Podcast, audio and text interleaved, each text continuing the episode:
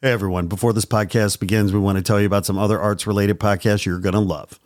They are the Conduit Music Podcast, Artsville, Gringo and the Man, Art World Horror Stories, and Not Real Art. On these action packed podcasts, you'll hear experts talk about creativity, design, the music biz, the art world, visual art, American craft, Chicano art, street art, graffiti and even stand up comedy. So be sure to find and follow these great arts podcasts today. Now, back to your regularly scheduled programming. Okay, heads up, my creative brothers and sisters. Not Real Art now has an exclusive membership program designed just for you.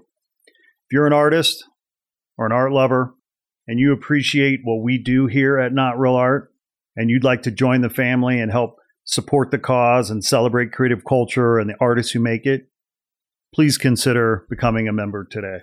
Your membership will help support our work, such as funding our artist grant and production costs for all the programs and content we produce. Your membership will also help us stay independent and commercial free. And when you do become a member, you'll get valuable benefits and perks we think you'll find very cool. And becoming a member is super affordable. Just $5 a month for artists and $10 a month for art lovers. So to become a member of the Not Real Art family, Simply go to notrealart.com, click on membership to sign up, and help us celebrate and elevate the creative culture we love and the artists who make it. Thank you. Warning The Not Real Art podcast is intended for creative audiences only. The Not Real Art podcast celebrates creativity and creative culture worldwide. It contains material that is fresh, fun, and inspiring and is not suitable for boring old art snobs. Now, let's get started and enjoy the show.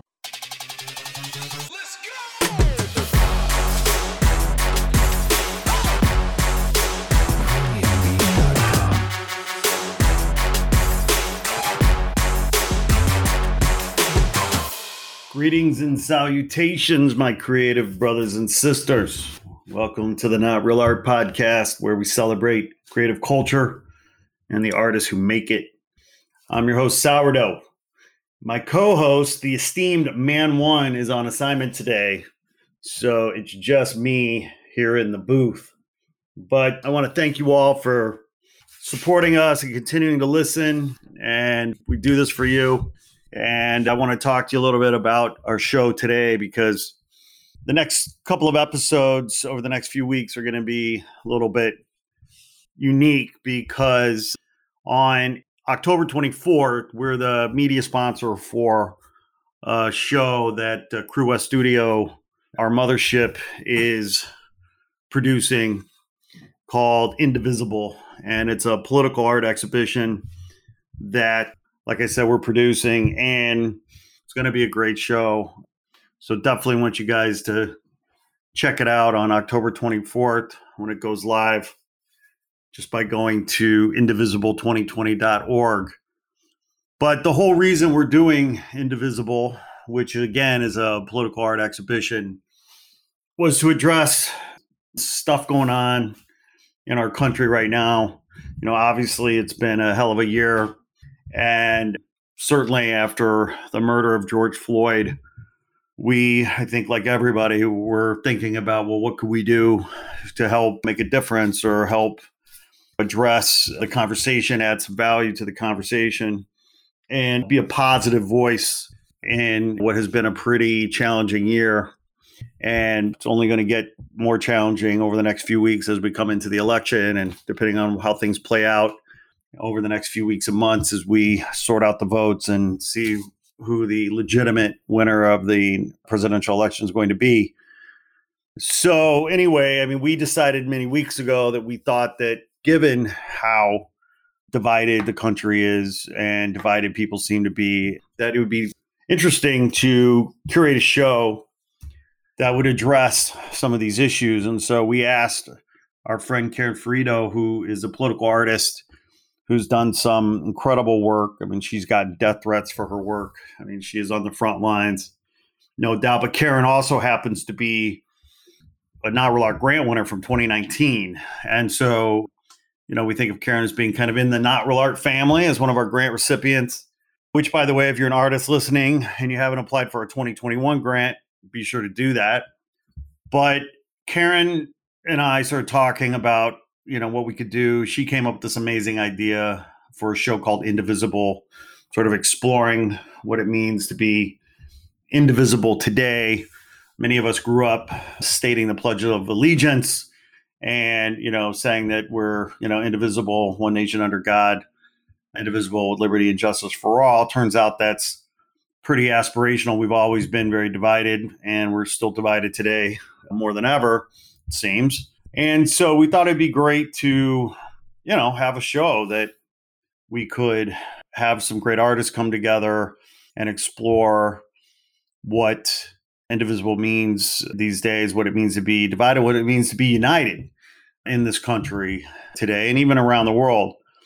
And so Karen has been a great partner and has been curating this show. She's been working with us and our partners at Sugar Press Art to curate, I think, what is going to be an incredible show. We've got some incredible artists Andrea Arejo, Linda Leike, Gabe Galt, Edward Culver, John Mark Edwards, Kaylin Campbell, Kay Brown, Man One, Leroy Johnson, Ted Meyer, Aaron Yoshi, Miles Regis, Anna Stump, Linda Vallejo, and Meredith Vandenberg, who are all going to be in the show. So Karen's been doing this great job of curating. We've got some amazing artists. And, you know, Sugar Press has been an incredible partner. They're going to be creating prints around much of the art in the show that you can buy. And as part of the show, we thought it would be great to have the artists on the podcast as guests to talk about their work, talk about the show, just talk about the state of our union. And so the next few episodes of the podcast are going to be conversations with these artists. And all these conversations were done remotely over the interweb. And so it was, you know, technically challenging at times, but we were able to pull it off. And so we've got Leroy Johnson coming up. We've got Linda Vallejo, Man One. We've got Mary Sherwood Brock, Joshua Waddles, Karen Fiorito, Ted Meyer, Aaron Yoshi, Kaylin Campbell, all who are going to be guests on the show. And so we're thrilled about that and want to continue to promote this show. The show is going to hang virtually until the inauguration and, you know, so you'll be able to go to indivisible2020.org to access the show and look at the art and experience the art. But we're going to have a Zoom reception opening on October 24th. So if you're hearing this before October 24th, please come to our opening Zoom reception that evening where you can hear from our artists and ask questions, so on and so forth. But like I said, the art itself, the exhibition itself will hang until the inauguration. And oh, by the way, we want to make the Indivisible show an annual event because this is a ongoing conversation. Certainly, building unity in this country is a long-term project that you know we're f- fully aware that one show is not going to solve our problems. We need to keep having these conversations. We need to keep speaking truth to power and challenging people to think more broadly and more deeply about these issues. And so, Indivisible is a show that we hope to do year over year. This is our first year, Indivisible 2020. So, definitely go to indivisible2020.org and check out the show. I want to, you know, shout out to Karen Fiorito, who has been curating the show, she's been doing a powerful, amazing, incredible job. I want to shout out to Sugar Press Art, one of our key sponsors in putting the show together. Many of their artists are featured in the show. And then, of course, Not Real Art is the media sponsor. So you'll be hearing from us about the show moving forward. So definitely check it out. In today's episode, Karen and I are joined by artist Mary Sherwood Brock and Joshua Waddles, who are in the Indivisible show. And interestingly, both of them have deep roots in DC. Mary grew up there and has been an activist for years, protesting all kinds of things, not the least of which is the Vietnam War. Joshua Waddles, as well. Really is a lawyer turned photographer who's doing some amazing work and has been on the front lines of activism his whole life, including protesting the Vietnam War. And so the conversation between Mary and Joshua is a deep one and at times an intense one, and something that Karen and I really enjoyed listening to because there was a lot of passion there for our country and for justice for all here in this country. So let's get into this with Mary, Joshua, Karen, and myself.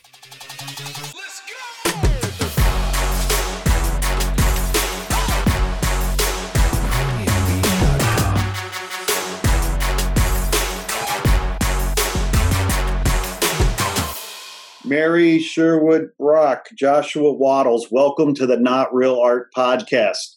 Good to see you.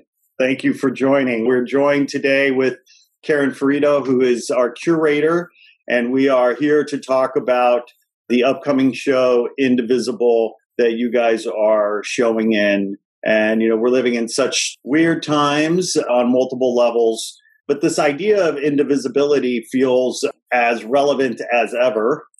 Many of us grew up stating the Pledge of Allegiance in class and proclaimed being indivisible but perhaps maybe I know I didn't appreciate how aspirational that notion was when I was 10, stating it blindly. Mary, what does this idea of indivisible mean to you? Well, when I was a child, I actually always thought it was invisible that I was saying. but when I got older, yes, I did start to appreciate it more. And it's funny, this COVID period and all of the attention to social justice, I was also doing a lot of family history research and it kind of seems like it's been an ongoing dialogue in this country, something that I don't think people realize that you know, this is boiling up now just the way it has in the past. And, you know, each time we have to sort of kind of push the ball forward. You know, it's kind of an ongoing process. So indivisible has really meant for me how to get other people on board. You know, we sort of have a lot of dialogues all the time in this country, and that's what I think is rich and good and important. So that indivisible thing is kind of aspirational in that part because how do you bring a lot of those dialogues all together? Sure. Josh, what say you about this notion of indivisibility? Well, the schools I went to, we never said the Pledge of Allegiance, so I just sort of learned it on my own. Were you a communist? No, I went to a progressive kindergarten, I guess, in, in New York, and then I was in the French lycée system for, for my sixth grade year. And in the French lycée system, of course, we would sing the Marseillaise and, you know, do all kinds of French stuff. So, uh, That's even, even though bloodier. I, yeah. even, even though I was an American, I actually had a lot of, we were overseas. And when we got back to the United States, I, I had a lot of American identity issues. And, and most of those were a function of being tagged as an American overseas, despite that I only spoke local languages and only lived local society, but nonetheless, my brother and I were these sort of strange American things. It was post-war Europe. And then when we got back to the United States, I was trying to figure out what Chuck Berry was, you know, what an automat was, which was actually my favorite discovery of all. I don't know if any of you remember automats, but they were like a cafeteria that you would go into and the wall was complete. All the walls were covered with these sort of windows that would open up with little doors. Inside would be a ham sandwich, or inside would be a donut, or you know whatever it was you wanted. You would put coins in to get the object that you wanted.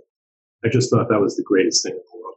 So I became very interested in America. I was an American Studies major in college with a minor in ethnic studies. You know, went on to law school eventually, which is sort of a very sort of ultra American thing if you're in American law school. And I went to law school in Washington, D.C., which was a big mistake. But because I went to the Watergate hearings before that, and I actually saw John Dean testify, and I said, wow, if you want to be a lawyer, you should go to D.C. because there's so many lawyers. What a smart idea. So I went to law school in D.C. And yes, there are a lot of lawyers in DC. So whenever you introduced yourself as a law student, people couldn't give a shit. I mean, there was absolutely no status attached to You know, anyone who was interested in hanging out with someone in the legal space would say, "Oh, well, you know, I can go hang out with you know a real lawyer if I want to." There's so many of them. But anyway, so indivisible to me has always been about protest. In other words, it's the protective glue of the American experiment that permits people to say what they need to say or want to say about whatever it is they want to say with the knowledge that it would still be included. And of course, it's aspirational. It's completely aspirational. We've never met any of the ideals of our country, but that's not the point. The point is to meet them. The point is to reach for them. And you know, I'm very sad recently to see that we're not doing that as a country under the leadership of Donald Trump. But you know, Mao Zedong was the one who said, you know, five steps forward, two steps back.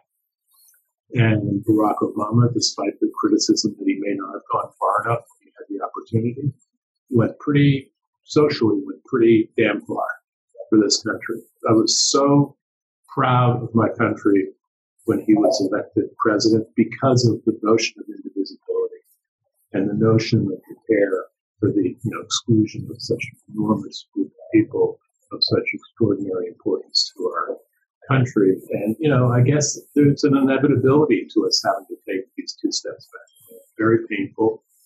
And let's hope that we have taken our medicine and we can continue forward in the future very soon. So, yeah, indivisibility to me is all about the potential for inclusiveness despite differences.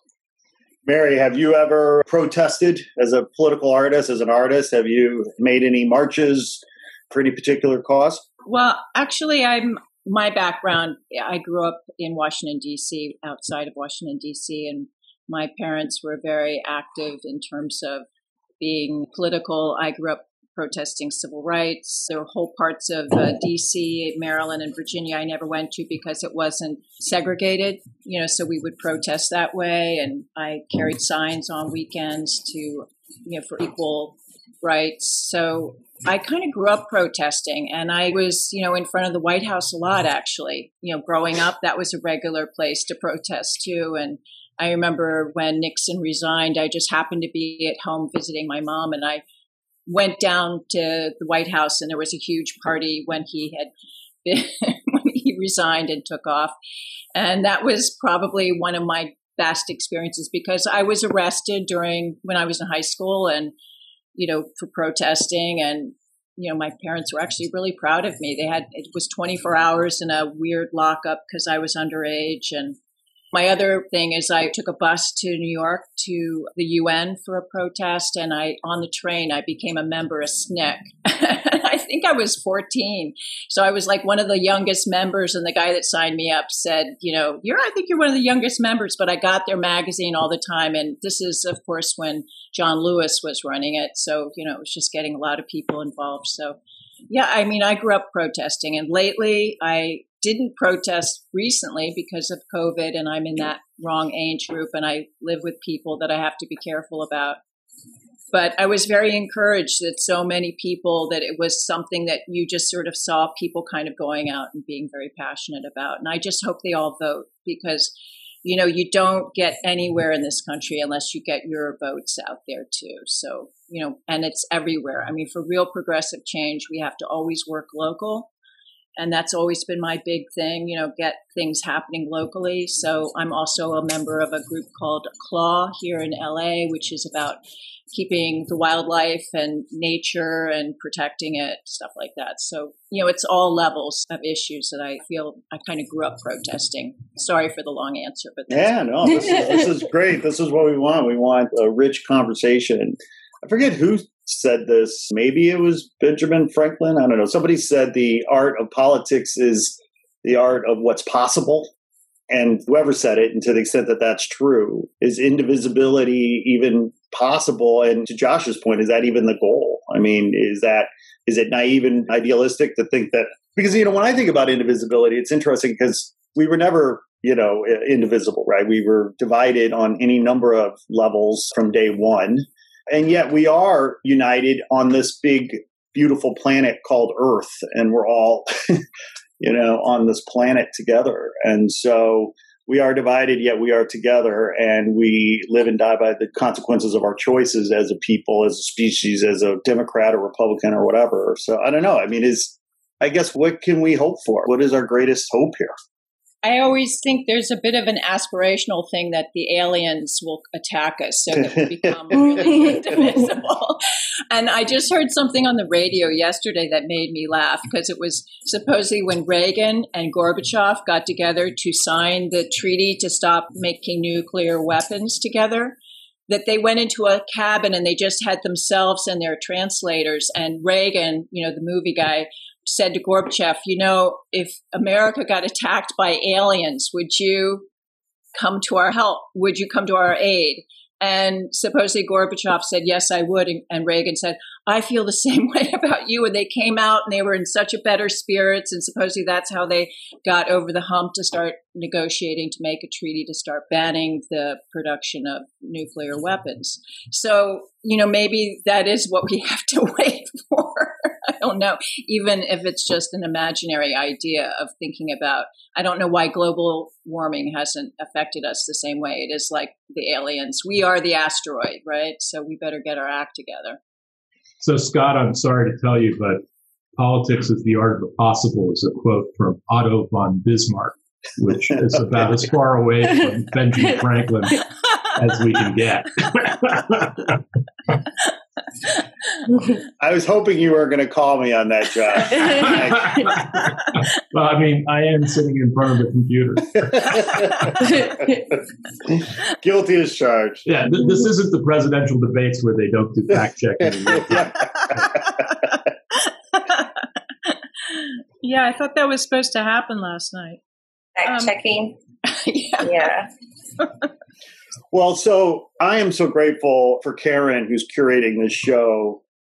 And one of the reasons I'm grateful is that I'm meeting all these amazing new artists. Mary and all candor, I was not aware of your work prior to uh, Karen bringing you into the show. So I'm so grateful for that. I mean, what was it besides, of course, you know, Karen's invitation? What was it about the show that enticed you? I mean, you're very busy, and yet you're doing this. I guess what was compelling to you about participating?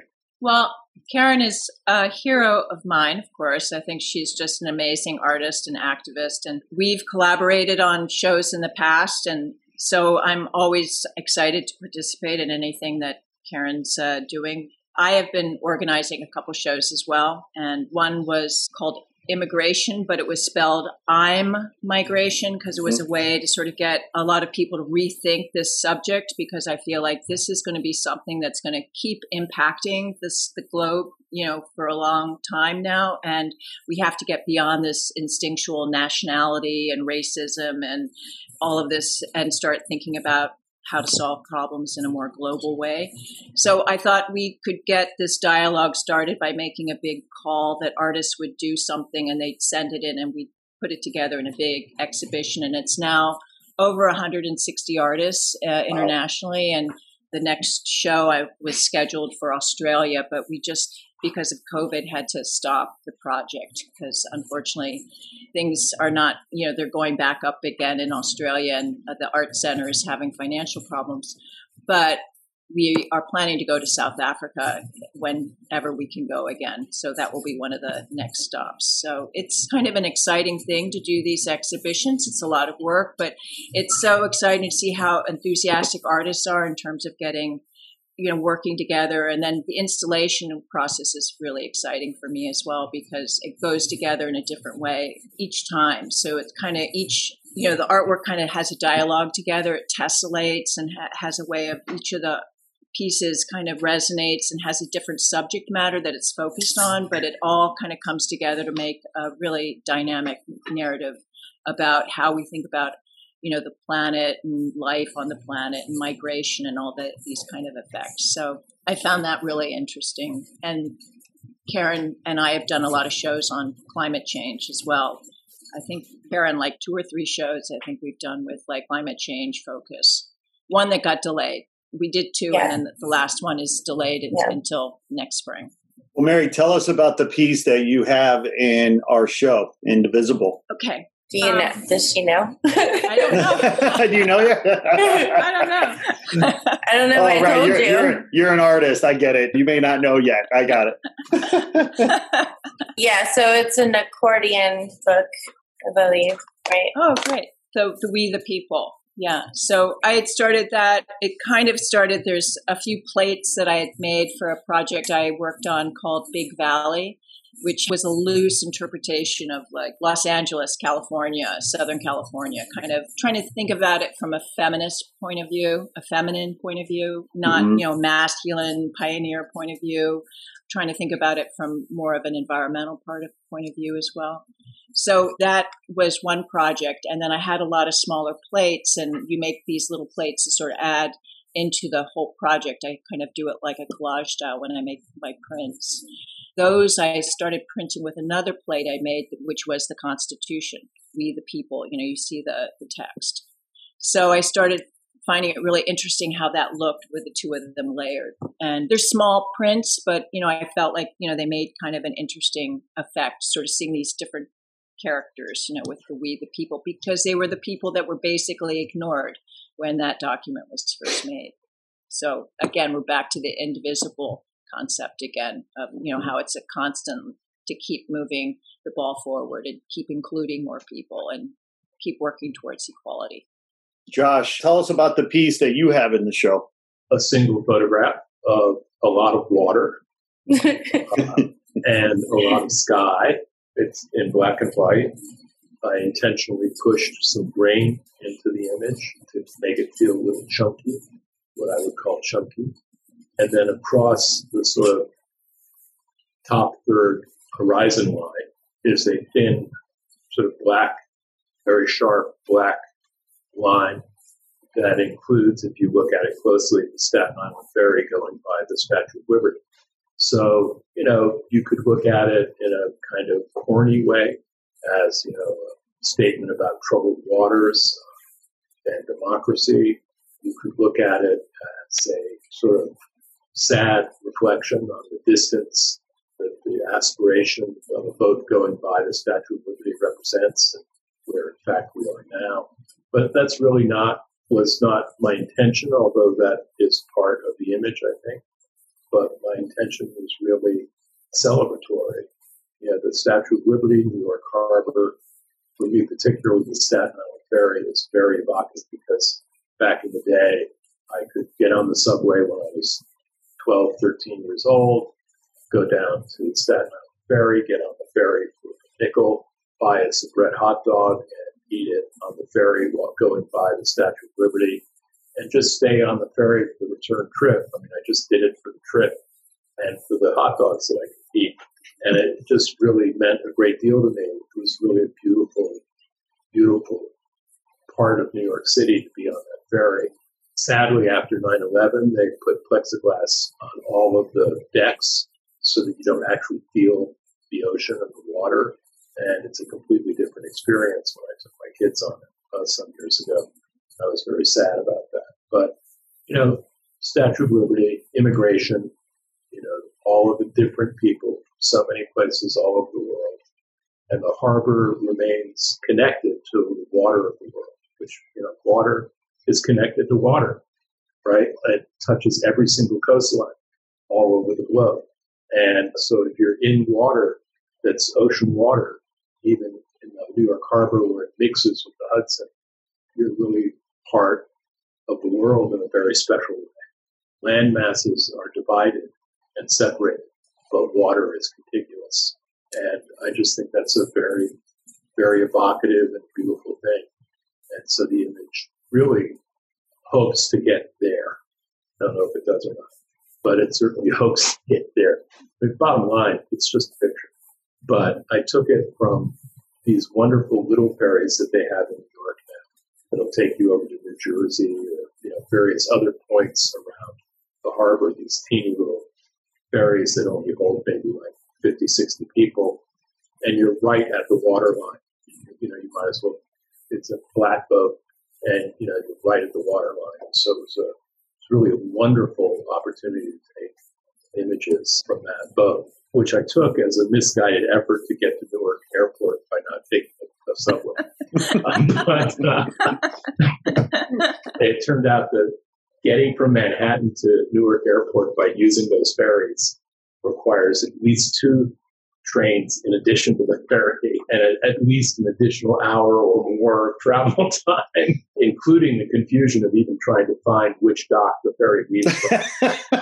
So, you know, it, it's a really insider New York thing. And since I don't live there anymore, you know, I was completely at a loss most of the time. but fortunately, I had my camera and I was a, it was a, like a two day trip, so I didn't have any luggage of any significance it was actually very, very amusing trip. So the pending election is giving people hope that you know we can vote Trump out and get Biden in. If we are successful, you know, forty-two, three percent of the country is going to be really pissed off that Trump's not our president. You know, it's interesting to listen to leaders from other countries talk about. You know, I think Prime Minister of Canada the other day talked about this is like watching the fall of the Roman Empire, the state of our country you know, why should we have hope for, for our country at this point? Are we truly a great power in decline? Yes. But that shouldn't stop us from putting ourselves back together again. I think any great power should be in decline. I think the world of space teaches us that being a great power is bullshit. It's meaningless. You know, it's all one marvel in, in space and all are one people. And nothing makes that more clear than all the wonderful things that you hear and see from people who travel into space. But I view this as a Putin blip. You know, Putin was KGB during the fall of the Soviet Union. He's resented the fall of the Soviet Union as a patriotic member of the Soviet Union would be expected to feel. You know, he was a patriot, raised as a patriot, did patriotic work for the Soviet Union. And, you know, it fell apart. And he saw in Trump a useful idiot and an opportunity really mess with us to do all kinds of wonderful KGB activities that undermine the United States. And they did it all the way through the Soviet Union fairly unsuccessfully. You know, with Trump on his side, Putin has just had a field day. But it's going to come to an end you know, we, I think we've woken up as a people. I think the country has woken up. I think we have a sense in our guts about what's going on, the majority of Americans. You know, I think the fact that Hillary won the popular vote, lost the electoral college, is still a painful memory for some people. That they're shell shocked about this next election and the results of it. And I think Trump, aided by messaging that has been echoed by Russia and its associates on social media is going to try and mess this thing up. But I think we'll make it through. I, you know, one place I have still a great deal of confidence is in the court system. And Trump thinks he's going to win this thing in the Supreme Court. I think he's sorely, sorely mistaken. So I'm not that uh, confident. uh, no, oh, really? You're not that confident, Mary? I'm not. I'm not that confident about that situation at all. That's what. That's what is making me really nervous right now because of what just happened. It's like this has been the whole reason that the GOP has completely bought onto the Trump corruption train because they just wanted to get the courts and the, and the justices that have been the federal judges that have been you know for life appointments all across the country and you know that's a big feather in their cap they by the way you know Trump last night was making it a big thing about how Obama didn't do it. Well, yeah, he didn't do it because Mitch McConnell did not let him do it. You know, Obama so, had 147 and and Trump's passed like 300, 300. Almost 350 but, but the thing Karen is that there were vacancies that no I know allow getting yeah. filled. And yeah. then as soon as Trump came on board, they were just wholesale, like, you know, just bringing a clump in and just approving them. People that had no, no federal, like, you know, even the usual legal system of approval for this process just completely overrode that as well. So, I'm feeling really nervous. You know, it shouldn't, I don't think we can survive with the kind of progressive things we need to do for climate change right now we need a court that's going to be a secure, is not going to stop everything, or that we're not going to have things litigated for 10 years before we can enact them. So I'm very nervous about what's happening. And I think that has, you know, liberals and progressives, so what we should start doing is instead of when they say, oh, Democrats are going to come in and stack the court, I think we should start calling it balance the court, that we are going to come in and balance the court because we are, might have to add two justices to create balance again so that we don't have this override of conservatives coming in and truly stacking the deck. So I, I kind of feel like we have a lot of work when I hope you're right, Josh, that things are going to happen and in the right way and that people wake up and vote for Biden and vote, you know, the Senate as well, because that's super important because we are going to need them. And economists say it's going to be three years to get out, you know, of this, you know, the economy that's been created by the pandemic. And let's hope we build back the way he's talking about it, you know, something that uses a lot more of the Green New Deal than the Trump thing of deregulation and fracking with methane going blasting into outer space that is a real, real concern for me because I, I just worry that the courts won't be the backstop that we've had for our lifetime. And well, you know, the, the courts actually, for the past reasonable number of years, have been conservative anyway at the Supreme Court. So, you know, RGB is mostly the center, and Kennedy was the, was the vote, and Kennedy would flip flop all the time. So, you know, there's one way around the Supreme Court, which is assuming what you're doing is constitutional, is you pass a law. So, I mean, you can get rid of Roe v. Wade as long as Congress passes a law that provides a universal national right to abortion. So, you know, they can do it if they have the capacity to do it, and they have the capacity to do it if we vote them in and make them do it. So, and that's a democratic process. You know, looking to the court frequently for some of these, you know, Hail Mary passes and stuff is not the best route. I understand that it's a very effective one and useful one. Civil rights would not be where it is today without it. And women's rights would not be where they are today without it. There's no question about that. But by and large, there are better methods than using the courts to accomplish these things. And with a Democratic House, Democratic Senate, Democratic presidency, you can really do amazing things. And, you know, Obama had a really good opportunity in his first term. And, you know, many people criticize him for not having gone further with that opportunity. So, you mean with you know, the, getting the federal judges or? Well, just across the board because he had so much political power. It was in the second term that he lost the Senate. So, you know, it's complicated, but I'm hopeful for the country in general because the thing that gets me and that I repeat over and over again when I get depressed about this shit, which of course I do, is kids. So if you look at kids today and the world in which they are being brought up, and Biden, despite, despite being a boomer just like me last night, you know, said this isn't 1950. You know, in the suburbs today, you know, the minivan is full of kids from every single race. And that is a fact. That is not an aspiration. It is a fact. And the fact is, is that we've become a pluralistic society. We have become inclusive at the level of a fifth grader or a fourth grader or a third grader. They don't know any different. I mean, they really have no sense of the Proud Boys bullshit, you know, and that's true in Mississippi as much as it's true in New York City or in Encino. And that gives me tremendous hope that we have this generation coming. And, you know, I'm nearly 70 years old. I did my bit. You know, I worked my ass off. I protested. I did all kinds of stuff. But it's going to be their turn. And when it's their turn, they're going to be very, very different people than the people that we struggle with today. And that's an unrelenting reality. And that gives me tremendous hope. You know, one of the things that gives me hope is that while this first go round in November where, you know, mail in ballots get dispersed at scale. It's a very difficult thing to do at scale, and this is a very tough time to do it in. But I get very hopeful in thinking that maybe this becomes a regular thing where mail-in ballots go out and we all it makes voting easier it makes voting more convenient i wonder if they're thinking like that who is they? The man.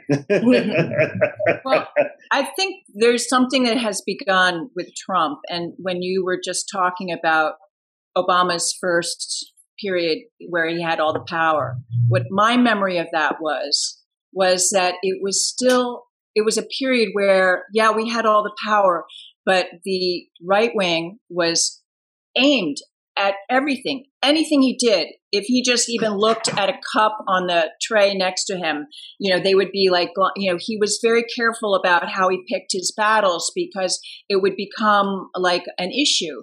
And I see them, they have kind of controlled everything. If you hear about how Comey talks about how he felt at the FBI, they had to handle a simple matter of improper email handling equally to Russian, you know, involvement in the election favoring another the other candidate. They had to treat those like two equal cases because the Senate and the Congress Republicans were making such a, a, stink about it and they were going to investigate it, assuming that Hillary was going to win.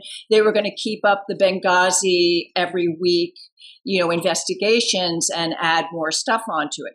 And this is how they're operating. And it's, you know, you're a lot more hopeful. And I fear that young people see that. And that part of the thing is like making it a shit show like that debate last night to turn people off.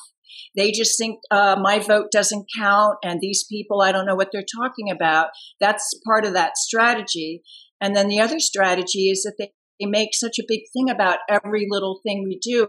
I mean, if you look online, they're, you know, they're already doing, you know, it's a sleepy Joe, and yet he's also dangerous, you know, and you have to like, oh, you have to hold these two ideas of him, you know, being like, you know, he's so, so dangerous that he's going to bring on socialism and, that's pretty hilarious. But you know, anyway, the thing is, is I just worry about how we keep this country together.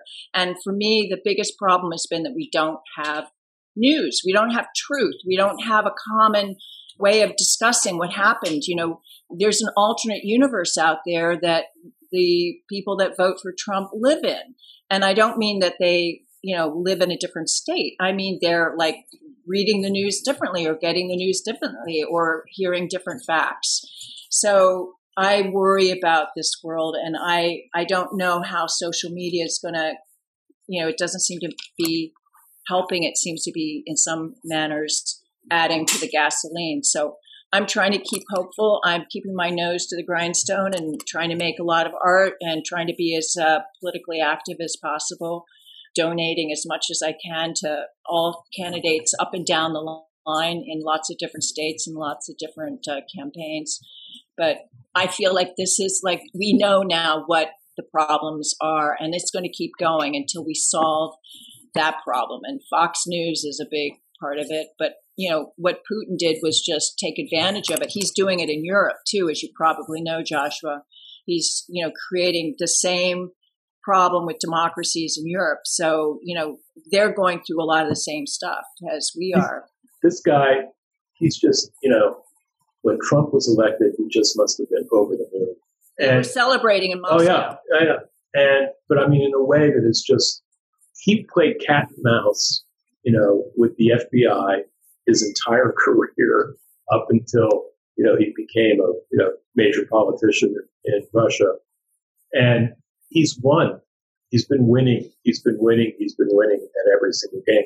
But you know that wonderful Mad Magazine Spy versus Spy cartoon, except that this one spy is always winning. Natasha is winning, and you know Natasha used to lose, but Natasha has been winning. So that in the history books is just going to be just this marvelous window when all of that stuff comes out richly. But you know, understand in the arc of American experience, we're going through now is nothing, nothing compared to the colonial era, not even close to the colonial era. And, you know, the formation of this country was through, you know, one of the most aggressively disgusting political periods in the history of any country. And we made it through that. unlike France, which had to have 15 revolutions before they had a democracy. You know, we only went through it once and we were able to make it stick. There's an enormous amount of will in this country. Indivisible is a perfect name because there's so much will in this country for us to succeed. And when Biden appeals to that, which he does, you know, it just it makes me tingle, you know, and I think it makes other people tingle, right? It's what it's all about. You were raised in Washington D.C. I went to law school in Washington D.C. You know what it's like at one o'clock in the morning to go to the Lincoln Memorial and just stand there and look at it. It can't not move you. You know, I was in D.C. during the anti-war movement. I was a very active lobbyist. I represented the entire student body of the University of California during the national student strike in Washington, D.C. They put the CIA on me. They put all kinds of people on top of me. But I went to Goldwater's office and talked to him about anti-war issues. I went everywhere. And it was, you know, extremely active period. And from that experience and other experiences, you just develop this real sense of the aspiration of the country. And that doesn't go away. I don't care how fucking crazy Trump is. I don't care how destructive this little toddler is. I don't care what he does. That aspiration remains true. And yes, there's a group of rabid people who have the con has sunk into. They sunk the con deep. You've ever been con, and I have been, I'm willing to admit it. The last thing in the world you want to do is admit that you've been con. It's a very hard thing to do. It's a very difficult confrontation. And so I feel for these people. They've been fooled, but a lot of us have been fooled and they'll get over it. But the country will survive this. We will be stronger because of it. We will move forward and we will be in such a great position when Scott's kids are old enough to start actually doing shit. My kids are a little bit older. They're more sort of millennial. No pressure. Uh, but, you know, when my son talks to me about Bernie Sanders and the things Bernie Sanders talks about or AOC and how incredibly important they are, I think those guys are, you know, a little bit off the rails. And, you know, I'm a radical from way back, but I even I think they're a little bit off the rails, right? Not my kids, you know, they're 100% there. My wife is 100% there with Bernie. So, you know, I'm very, very hopeful. I'm very depressed, but I'm very hopeful. You are a ray of sunshine, Joshua, compared to most of the people I hang out with. That's all I got to say. Scott and Karen, how many artists in this exhibition are uh, Trumpists? Do you have any Trumpists in this exhibition? Oh, that's interesting and we tried. we, I bet you did. They're a very endangered species. Uh, I don't know, very rare. No, you know that raises an interesting point because I mean we did want to have. You know, it is about bringing uh, different voices together, and that's part of the problem, right? It's like we're not talking to each other; we're yelling at each other. We've lost civil discourse. How do we bring civility back? But Josh, you know, one of the things that I appreciate about what you were saying is this, you know, the historical context is so important and to have hope. You know, I'm watching uh, finally John Adams' HBO short miniseries. Yeah, yeah, Giamatti, amazing. Yeah, and I'm just, I'm like, yeah. my God, this life was so much worse. you know, it was filled with hope, but it was also filled with bloodshed. And by the way, I don't want to have to inject my kids with smallpox in hopes that they live through it, you know, to vaccinate them against, you know, smallpox. I mean, the shit that they were going through at that time, life on the frontier, all these things, we romanticize it, but it is nothing romantic about it. It's fucking horrible. And so, anyway, so I just bring it up because, and I say this to my liberal friends, and I say liberal friends, I'm liberal, but but I have friends that are far, you know, left of me who really have been for the last four years talking about moving to another country, you know, and I'm like, I'm not moving. This is my fucking country. Like I've been to Canada. I love Canada. I don't love it more than this place. So it is interesting because I feel like if you have a broader historical context, it allows you to understand where we're at as a blip or as a tough time. But that if we can get organized, if we can be smart, if we can have patience and diligence and perseverance and, and organization and, and intention, we can make that change. You know what I love about that series is the art direction on the costuming. They've got the worst looking teeth on any show you've ever seen. Because everybody did have bad looking teeth. Back yes, yes. And so yes. I just find that that's just so wonderful little piece of authenticity. But that's a great show. That's a But I don't know. But how do you? I mean, are you guys hearing? Are your friends talking about moving to another country? I mean, how does it make you feel when you hear your friends talking about pulling up stakes and leaving? I've been talking about it for years and years, but you know, I'm not that optimistic. Like I've seen, I knew this country was going downhill in 2000. Bush v. Gore, it happened. I just lost all faith in the democratic system and free and fair elections and the Supreme Court, and just I think a lot of Americans did. You know, and I think that's why people get fed up and they don't want to vote because they don't feel like their voices are being represented in the candidates or in the choices that we have. We have like a two party system. You get two choices and that's it. And, you know, people don't understand in other countries there's many candidates, many different parties. Just so you know, Karen, that doesn't make it better. I, I know it doesn't always of, make it better, yeah, but yeah. it has been a problem in this country since, you know, I was, I'm a Bernie supporter. I loved Ralph Nader. You know, there were many candidates that I wanted to vote third party, but every time they tell us, oh, you can't do that or else we'll lose. And you know, and then you're going to have an even worse person. And it's always the choice between worse and worser, especially if you're, you know, if you're a poor person, if you're in a minority area, or if you're a minority or someone who hasn't seen their wage growth go up in years and years and years while all these rich people get more and more money and have to pay less and less taxes and move their job to China and so they can pay 12 cents and, you know, I mean, capitalism. I'm not a big supporter of capitalism. So for me, it's like, it's choice between the lesser of the two evils all the time. And I think that's really unfortunate. I really have my hopes for Bernie. And I don't think people understand what democratic socialism means. They conflate it with socialism and they, or they conflate it with communism when that kind of thinking being that uneducated, you're going to get fascism because you're so scared of. That's to me truly liberal, like AOC and Bernie, and you know Rashida Tlaib, and you know Ilhan Omar. Those are the real progressives of the party.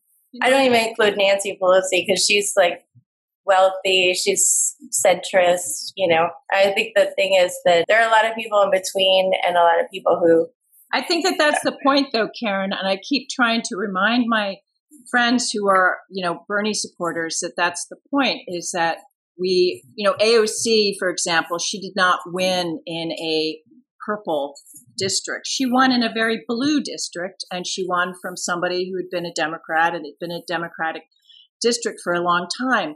And the same thing with Bernie. He won in Vermont, where they vote usually very happily third party. You know, it's one of those things where because we have them now in the party, it's helping us in the party. That's the point. It's like Nancy actually was a progressive, by the way, you know, and she's kind of held a lot of people together. So that's made her a centrist because she's trying to speak for all the people that she represents in the Congress, but she's been very good at sort of keeping, you know, a strong hand on all of it in terms of negotiating us and getting us. And she said she's not going to be the leader, you know, once this election happens. So I think she was the right person to have this job the last two years and definitely from the last, you know, what she did in terms of supporting everybody and, you know, keeping everything really focused on Trump.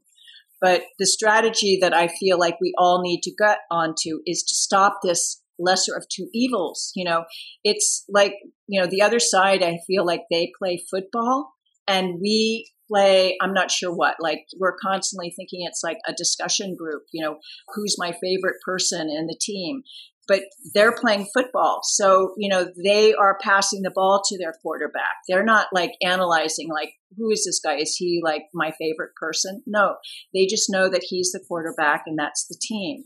So I feel like we need to start to address that a little bit more if we want to get more power. And obviously, that's what they care about. They care about power. They knew they wanted power to get rid of regulations, to get rid of the laws they don't like, that they're going to start attacking through the courts. And now they've got the courts. And so it's going to be a real fight and we have to all be together. I mean, I think now more than ever, we have to adopt this idea of indivisibility within the Democratic Party and work together as a team. And I feel like that is what I saw in Congress. And I was really proud of how you know, everybody in Congress. I mean, you didn't see Nancy Pelosi fighting with AOC. They were together on everything. So that's the kind of thing I think we have to get together with in the Democratic Party if we want to see the changes that we are going to need to make. I mean, it's going to be a really hard next two years. I'm freaking out about states going bankrupt, cities going bankrupt. I mean, it's a very, very scary time right now. And we have a lot of work to do.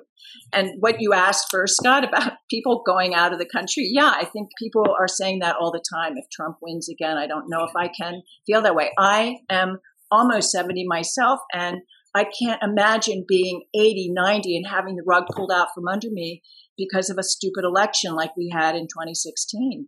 And you do get very nervous, but I'm hoping for the best. I'm hoping that people come back to ground to earth and realize like you've been saying, that there's a common goal for all of us in America and that we have a great history and that we can refocus and become more positive. And, you know, the world has missed us. I have a lot of friends from DC who work in the State Department. And I mean, what we have been absent in in the world has had so much collateral damage. And it's horrifying. So even though we had such a terrible reputation of being the big bosses, we kept a lot of shit from happening too. So it's a really sad time and we have a lot of work to do. But, you know, despite my Panglossian approach, I agree 100% with what you've said. You know, it's going to be really hard. It's going to be hard to claw ourselves back. Our international reputation is in ruins. But I think they're in shock. I mean, the notes that I get from people who are not living in the United States are so deeply concerned for actually the personal safety of people in the United States. You know, not just me, but you know, just in general. And the notion that this light is going to go out is very real to them and very concerning, you know, and I try to encourage them as much as I can because I think we're stronger than that. And we are. I mean, you know, you were getting John Lewis's stuff. He made it through you know, and he made it to a better place. Maybe not the best place, but he pushed us to a better place through a lot of bad stuff and a lot of difficulties. And we can push our way through this. We can do it. It's going to be hard, but we can do it. Why is the notion or this thought of the common good, you know, like the, this basic idea that, you know, most people just want self respect and dignity and be able to support themselves and feed their family and you know affordable access to quality healthcare good education. I mean this idea of the common good why is that so politicized? Why is that so provocative in this country? Because we live in a capitalist society where you know there's a price for everything. And we've been taught that you know the more money you have the better you are as a person or the smarter you are. The less money you have like the less you're worth. And you know so why take care of a homeless person? Like why take care of like a mentally ill you know veteran laying on the street? Because that'll cost money and who's going to pay for that? And it's always the question of you know who's going to pay for it? Is my tax dollars going to pay for you getting an abortion or you having health care or you not dying or but aren't we a nation under god where we're supposed to love thy neighbor as thyself? Aren't we supposed to care about the homeless? Aren't we supposed to care about those folks in poverty? You know i think that's a really good point the point that you're making scott that the idea that people used to vote that way like you know their vote wasn't for themselves wasn't for their own self-interest. Like the idea the concept of being in a democratic society is that you, you know, vote what's best for everybody, right? You want everybody to do well. And, you know, just my experience from being in other capitalistic societies that I think the thing that we're missing is that we're missing just a little bit more I mean, I think like Australia, I was in Australia, for example, and the people that I was staying with just happened to be part of the largest conservative party, but they were horrified by what was called conservatism in this country. Like they were horrified that, just as you were saying, Karen, that people, you know, wouldn't have health care. They just couldn't imagine how we lived in a country that didn't provide health care for somebody like if your neighbor had cancer, like, you know, you wouldn't want them to go homeless. And they were horrified by the fact that, you know, we were politicizing at that time, we were politicizing gay marriage, you know, because they, you know, said, why would you do that? You know, and they were horrified by the guns. They couldn't understand why we would just like let people have assault rifles and walk around a city street, you know. So I think capitalism is the main problem. I think what we need to do is make a better society and to be voting more for our common good and to readdress these attitudes that have you know been created and this again is kind of the easy thing for Putin to do for example it's you know Putin's economy the Russian economy is smaller than Italy I mean it's a tiny economy he's got this huge country and, you know, so he's, you know, making trouble everywhere with this tiny little, you know, economy of his.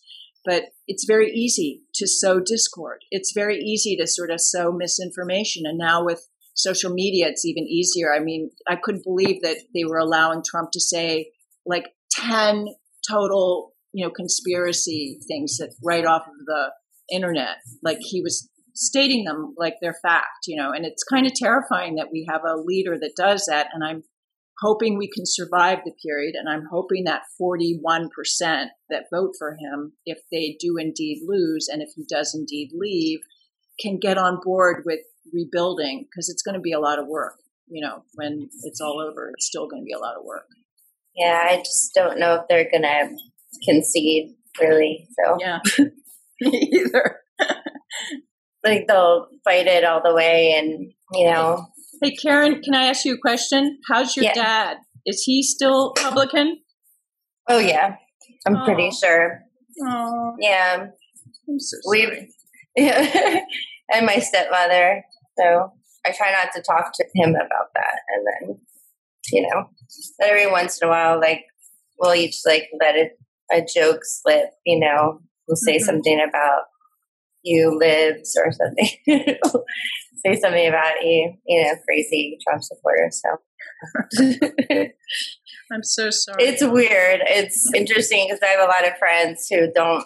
My one ex boyfriend, his dad's the same way. He's like an avid Trump supporter, and he's changed his last name and everything because he just adopted a kid, and he's like, I don't want my kid to have anything to do with this guy a lot of people have it worse than me. So I think this is a real challenge there.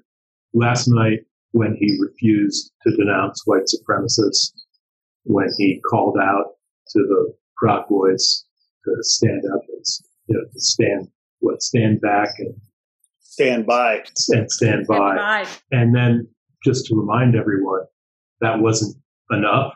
He then went after programs that every single major corporation has instituted that help people understand racial division and to combat endemic racism and call them unpatriotic and American. It wasn't just sort of pandering to a small group of people who he thinks are his supporters that he doesn't want to alienate. It goes much, much deeper than that. It was pure, straightforward, racist behavior. And he's the president of the United States in 2020. And in my view, you know, I feel badly about people with split families. My, my parents are all deceased. My kids, as I've already said, are, you know, in the other direction. I don't really have to deal with it on a family level, but I do deal with it on a professional level. And as a lawyer, I am concerned that the legal teams that Trump has in place, which are huge, important law firms, that represent many, many, many corporate clients. These people are in fact executing unconstitutional attempt to undermine our elections. And as such, they are violating the law. They're certainly violating the code of professional responsibility for lawyers. But I think more importantly, on an emotional level, anyone who supports this bozo after last night is a racist sympathizer And I think it's just straight up reality. There's no way to get around that. You can't say, oh, I'm an advertising company and I'm just cashing a check for doing political ads. You can't say, I'm just a law firm representing a client.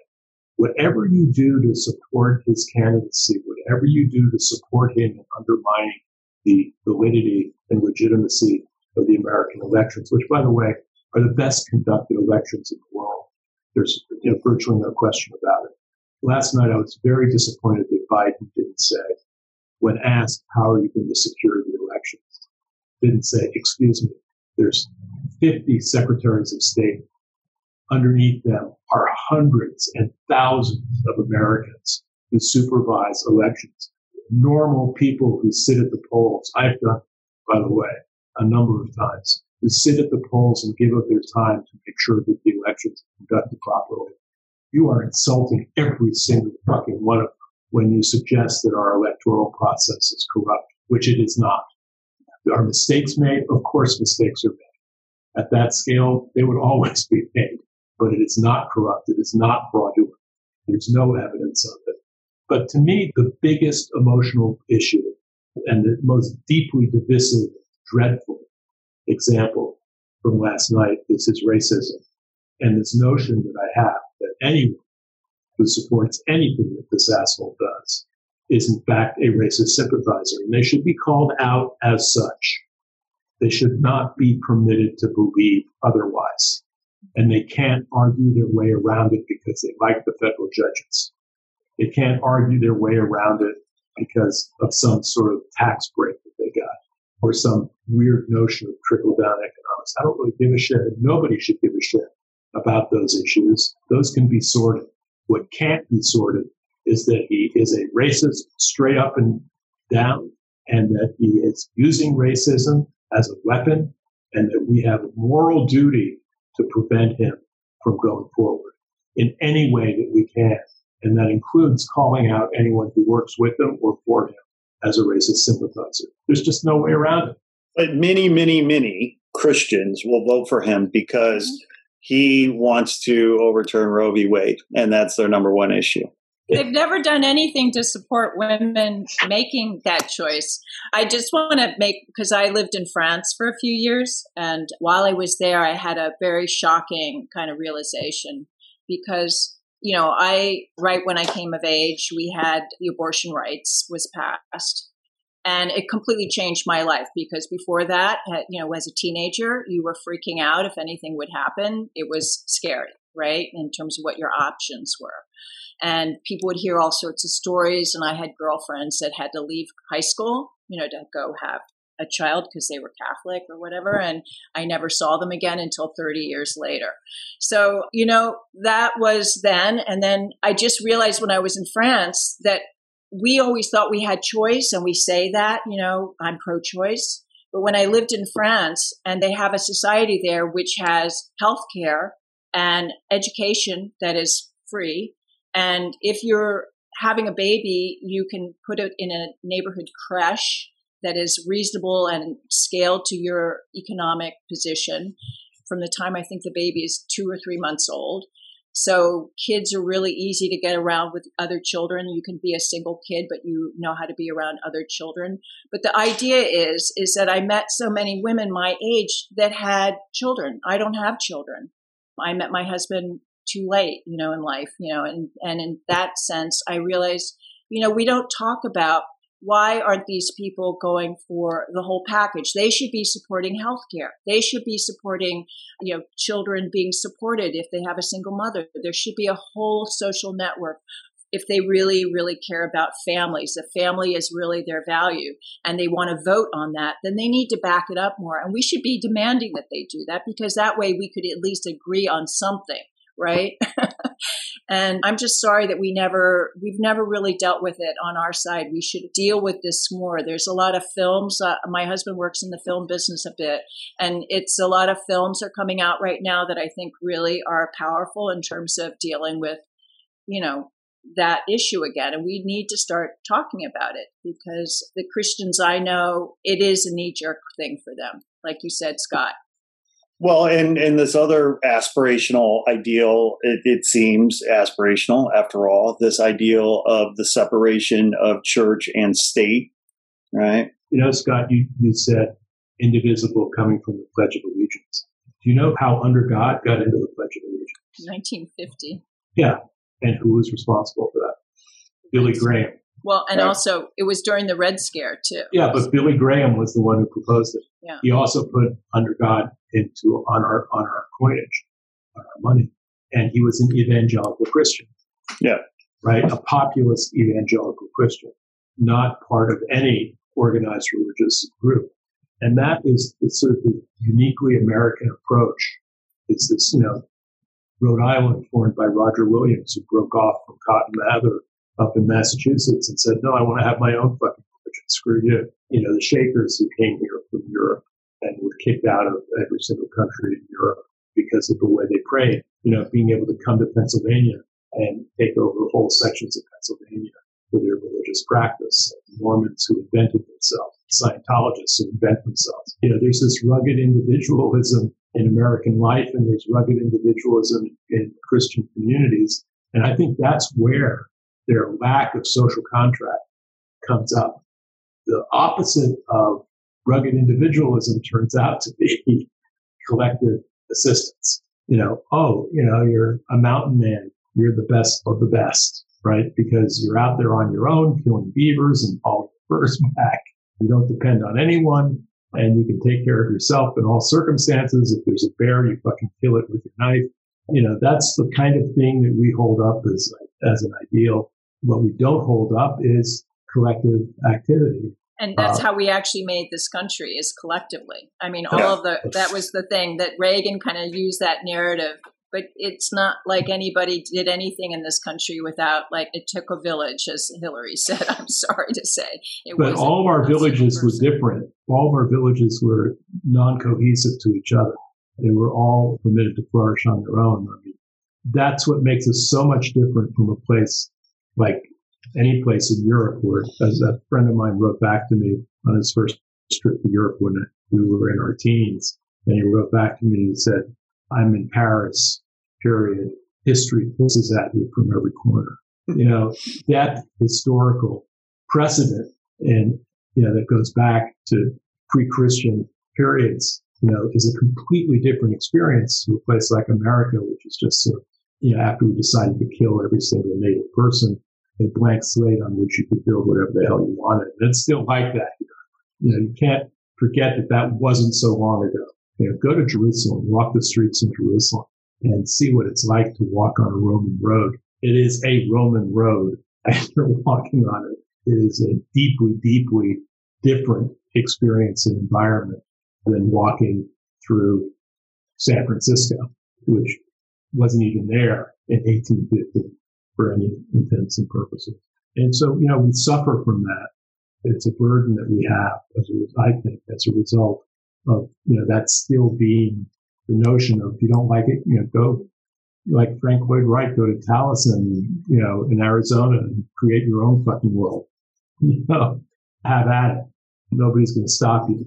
That's what makes us so attractive to other countries because my friends from France, they come to the United States because they can't even get a business license for a little shop in whatever town they live in in France because of what it takes to be entitled to a business license over there. They can't believe that all you have to do is rent a place and start selling shit.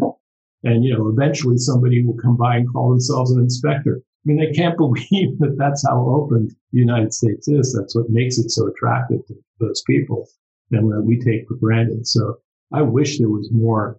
I mean, if you want to die, go to France. I mean, they just have wonderful hospice there, just extraordinary hospice there if you pick the right one. They also have terrible ones. My mother, as a child, was abandoned in a nunnery by her parents. I can tell you that experience, you know, oh, wonderful. It was a creche. Bullshit. It destroyed her for life.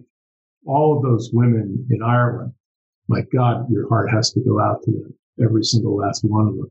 I uh, wasn't talking about that with the creche. It's it was just. A, I know. I understand that. I'm yeah, just saying the creche is a daycare. It's not. I get it, but there's a there's a downside to that kind of you know environment, well, just as there is to but, but it's also not zero sum or all or nothing, right? I mean, there, No, it you, know, isn't. you can cherry pick. So, for example, right, this idea of you know American exceptionalism, right? It's like, oh, we know how to do it better. I mean, as I understand it, after 9-11, Israel wanted to help us better understand how to catch terrorists at the airport, but we didn't want Israel's help because we knew how to do it best. And it's like, are you fucking kidding me? Israel, like, like they nobody does it better. But more to the point, France. When we were in France, in Paris, my wife and I back in 08, my wife came down with H1N1 swine flu, and we found ourselves in the French healthcare system for over a month. And when the ambulance showed up to get her, there was a physician embedded in the ambulance. And what I would come to learn is that physicians are embedded in the ambulances because a lot of healthcare is delivered in the home. They only bring you back to the hospital if you need that, right? If that's what it is. And now this happened to be the same time when our country was having the so-called healthcare reform debate, and we didn't want to be like the French. And it's just like find the goodness, find the gems, be inspired by them, steal those and use them.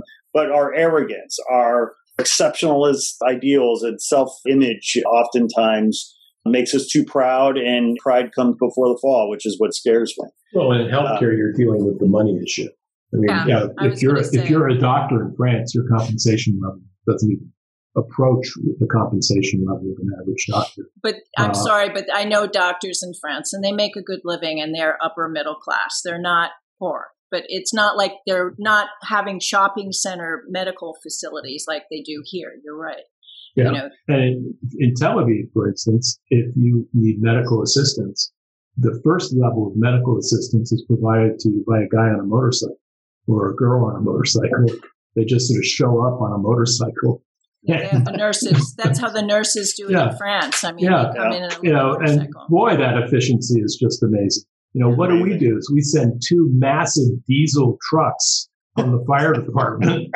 I mean, if I call up and say I think I'm having a heart attack, they're going to send two huge diesel trucks to come and get me.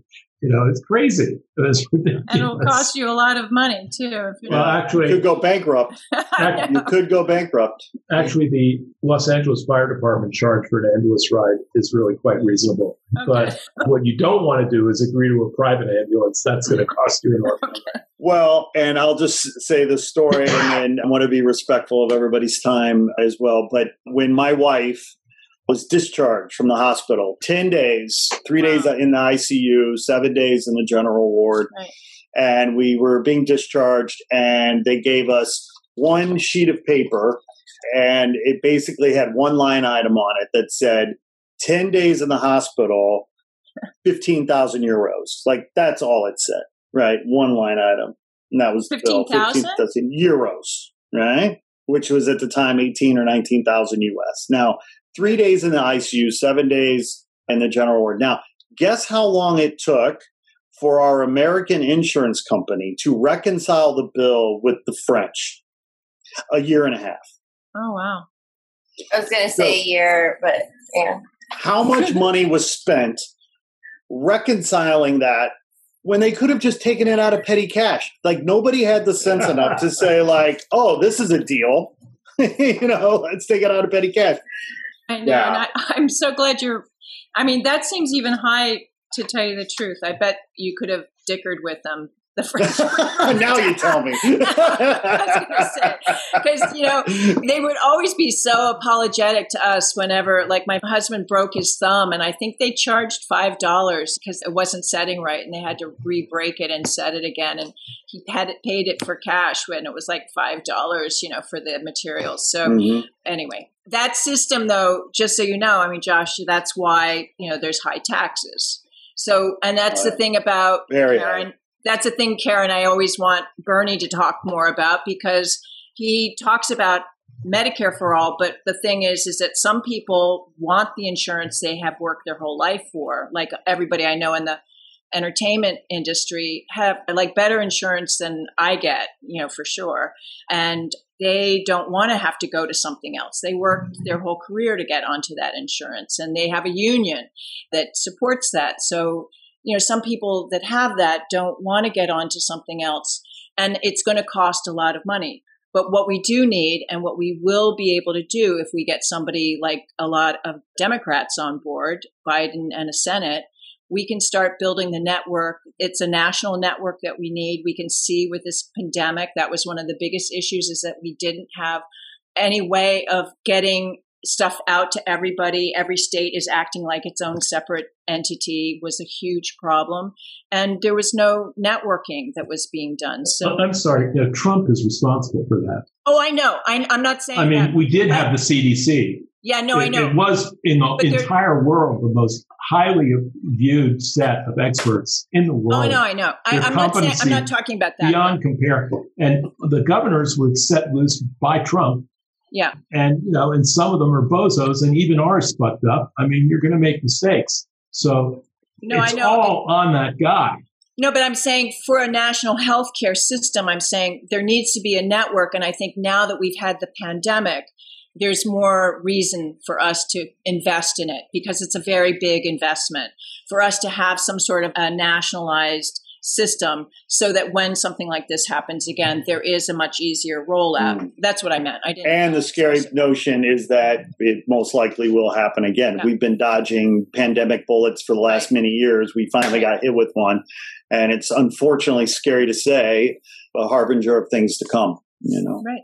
This guy put his son-in-law in charge of this shit, and who got a couple of college buddies together, and they decided that they would let the free market take care of a national pandemic. What the Yeah. fuck?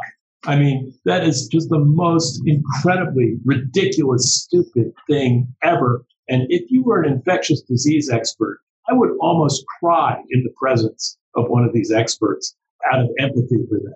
The one thing they learned unequivocally from the 1918 pandemic was the three things that you need to do for a respiratory disease is wash your hands, wear a mask, and socially distance. And they knew that in 1918. That was the lesson. There's no person in that field who isn't taught that, knows that, and lives that every day. And to have a president of the United States refuse to message that to the American people and in fact counter message it, it Mhm. still have to try to work in that field to help people who are otherwise going to die.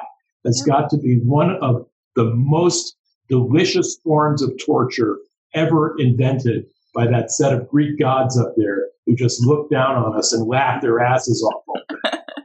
I mean, it, it is just the most ridiculous thing in the world.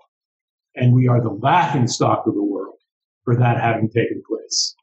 Well, having said that, Mary, you get the parting word as we wrap up today's amazing session. What's on your mind right now after all this powerful conversation? Oh, I'm so happy to meet you guys. I was actually wanting to know a little bit more, Scott, whether you have children. You were saying earlier. I do. I have two children. My daughter is eight, and my son is three. Okay. So And-. Yeah. And so we got married late in life. We ended up adopting, and my kids are both African American. So, you know, all of these issues have uh, personal resonance for me and our family. yeah, that's a big responsibility in this world. Yes, it is, but it always has been, right? And that's the thing. I was a late bloomer when it came to being a dad, but I took great solace and confidence in knowing that I was not the first person to ever, ever do it. And, you know, I might be able to stumble my way through it and they might turn out okay if I just led with love and consistency and what have you. So yeah, they're they're a handful. I'm exhausted. I've got a lot more gray hair than I used to, but it's in the end well worth it. Totally. And I think that your family is like my dream for this country in a way. I mean, I, I want us to think of ourselves as family. I mean, for me, that's what that word kind of means as well. Because in a family, you might not agree on everything. You might not be, you know, on the same page on things, but you still come together as a family. And I hope we can start to think about that as a country now. We do have to learn how to talk to each other. We do have to learn how to engage with everybody in a different way. I've spent the last couple of weeks wanting to just get out there and educate as much as I can because there's so much negativity on everybody's kind of using social media in such a negative kind of trollish way, both sides, you know, and I just say, let's try to educate. Let's try to reach out. Let's not like demean each other. We've got to bring people together. And I really feel so strongly that, you know, we have to have, like you said, hope that this is going to get better. And hope is a lot of work. My father, who was a labor organizer, he used to always say, every generation has to fight the battle over again. There's no winning. You win a battle, but there's going to be another battle. You just keep fighting, you know? So it's just that kind of attitude of like every generation is going to have battles to win. And we've got a lot to do. So I'm glad to meet two more people that I can add to my list of people that I feel are part of the good fight and doing the good trouble. And I really appreciate Karen so much for doing this because she's a star and she's always so inspiring. All of her work has been, you know, so focused on things that I'm really passionate about too. And so we have always had such good conversations. And I thank you, Scott, and I thank you, Joshua. It was great to meet you. Good to meet you. Great to meet you. Well, I want to again shout out to Karen. This show wouldn't exist without her. She brought everyone together. But we also believe, and this was as we were thinking about putting the show together and talking about it, we wanted the show to err on the side of positivity. We wanted the show to err on the side of aspirational. It's very easy to be angry and be mad. Everyone's yelling, everyone's angry and mad. You know, what can we do to try to add value to the conversation or add some hope to the conversation. Mm-hmm. And Karen very astutely, keenly, wisely, cleverly came up with this notion of indivisible. Mm-hmm. And we said, let's do that. And, you know, it is an ongoing conversation, and we hope to make it an annual show. We want to do this next year and the year after that because it's going to take that consistency over time, you know, and we hope that you'll come and participate next year, Mary, and Josh, you as well. Deal. Well, thank you so much for your time. Karen, any parting thoughts? I think you kind of summed it up, you know. Got it. Yeah, I don't know what else to add to the conversation, but I think it was, I'm just listening to the other artists so much as, you know, chime in myself about but I like the positive attitude. yeah. Well, you know, we started this conversation. We started this conversation. I'm like not feeling so positive. I'm so sorry. I, no, no, I have but, not been feeling positive for like a right. while, but I'm trying. Mary knows. I know. I've been trying to fuck you up. Have some hope. but but Karen and I had this amazing conversation yesterday with Leroy Johnson, who's also in the show. Thanks to Karen. And you know, here's a guy, 83 years old, out of Philly. He was a Black Panther in the 60s. You know, born in I think 1935. And if anybody had a reason to be angry or pissed off or not have hope, it would be someone like Leroy. But man, did he have a light and did he have energy? And he gave me hope. I mean, he's pissed off and angry too. Don't get me wrong, but he's erring on the side of hope. And, and I just love this notion. You know, he talked about the fact that we, the people, are the infrastructure that the politicians need to be investing in. They talk about they want to help reinforce the infrastructure and, and invest in the infrastructure in this country. He said, they talk about roads and bridges. He said, no, we're the infrastructure, right. we're the people. And I think it's those ideals that we need to keep shining a light on and fighting for because when you keep fighting, you have hope. So I agree. All right, everyone. Great chat. Great to see you guys. Great to see you. Be well. Be Thank well you. Bye bye. Bye, Scott. Bye, Mary. Bye. Bye, bye, bye Mary. bye, Karen. Hey there. Thanks for tuning in. Please be sure to like this episode, write a review, and share with your friends on social. And if you haven't already done so, please press the subscribe button and follow us on Instagram at Not Real Art World. If you're an artist, be sure to apply for our 2021 artist grant at notrealart.com. Sourdough out.